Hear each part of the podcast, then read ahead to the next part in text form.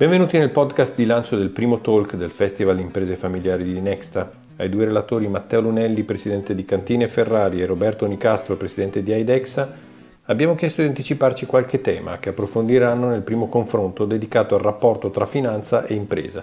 Iniziamo con Matteo Lunelli. Dottor Lunelli, cosa frena un'impresa specialmente familiare ad aprire il proprio capitale all'ingresso di soci terzi? L'impresa familiare è spesso un modello virtuoso da un punto di vista finanziario perché la famiglia imprenditoriale, credendo fortemente nelle prospettive della propria attività, ecco, spesso è disponibile a limitare la distribuzione dei dividendi reinvestendo in modo molto consistente gli utili per lo sviluppo dell'azienda. D'altro canto questo modello può essere talvolta un limite perché in alcuni casi la famiglia è invece reticente ad aprire il capitale e a raccogliere capitali di terzi di fronte magari all'opportunità di un'acquisizione che non può essere autofinanziata o di fronte magari a un progetto straordinario che potrebbe avere delle grandi prospettive reddituali ma che appunto non può essere finanziato dalla generazione di cassa dell'attività. Ecco, in questi casi a volte la famiglia magari ha paura di perdere il controllo o anche solo la propria indipendenza eh, e quindi nega l'ingresso di soci terzi. Eh, penso che su questo occorra fare numerose analisi, ci sono invece dei modelli virtuosi di investitori finanziari, investitori istituzionali che hanno saputo instaurare un rapporto di governance armonico con le famiglie imprenditoriali, magari poi per portare l'azienda stessa in borsa o semplicemente per accompagnare la crescita. Dottor Lunelli, quale evoluzione nella gestione finanziaria deve percorrere un'impresa familiare per aspirare a fare un salto dimensionale e aumentare la propria competitività sui mercati? Io credo che non esista una risposta univoca e uguale per tutti. Non esiste una formula perfetta. Ciascuna impresa familiare deve valutare la propria struttura finanziaria scegliendo la, tra capitali di debito, capitale proprio e altre eh, strutture anche più innovative in base a quelle che sono le proprie necessità, il proprio orizzonte temporale di investimento. Eh, soprattutto eh, credo che sia fondamentale individuare poi un partner finanziario che oltre ad apportare capitale possa dare un contributo positivo alla propria governance.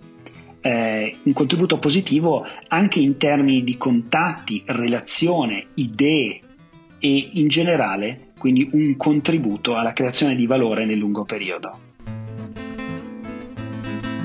Ora passiamo a Roberto Nicastro. Dottor Nicastro, come cambierà la valutazione delle imprese per la concessione del credito a seguito della crisi da Covid? Covid sta avendo impatti stravolgenti sulla vita economica delle aziende e dei tessuti produttivi.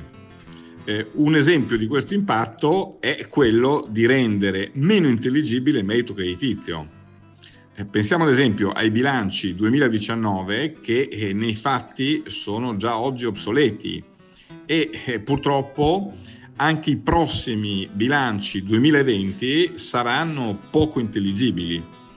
E quindi in realtà chi deve fare valutazioni creditizie si trova un po' nella nebbia Addirittura eh, si stanno diffondendo tra chi fa valutazioni creditizie anche delle vere e proprie eh, blacklist di settore verso i comparti che appaiono maggiormente colpiti dalla pandemia. E al momento, in questa prospettiva, una delle poche soluzioni è proprio l'open banking eh, derivante dalla PSI2, perché l'accesso alla visibilità sui conti correnti e sui flussi di conto corrente di fatto permette una fotografia molto più recente, molto più precisa delle dinamiche aziendali. Dottor Nicastro, perché a suo parere le imprese familiari temono di condividere i propri dati con la banca? E cosa perdono in termini di opportunità creditizie se non superano tale timore? Il timore a condividere i dati aziendali da parte delle imprese familiari può derivare o da preoccupazioni sulla sicurezza dei meccanismi di condivisione, oppure eh, dalla ritrosia a dare trasparenza sulle dinamiche aziendali.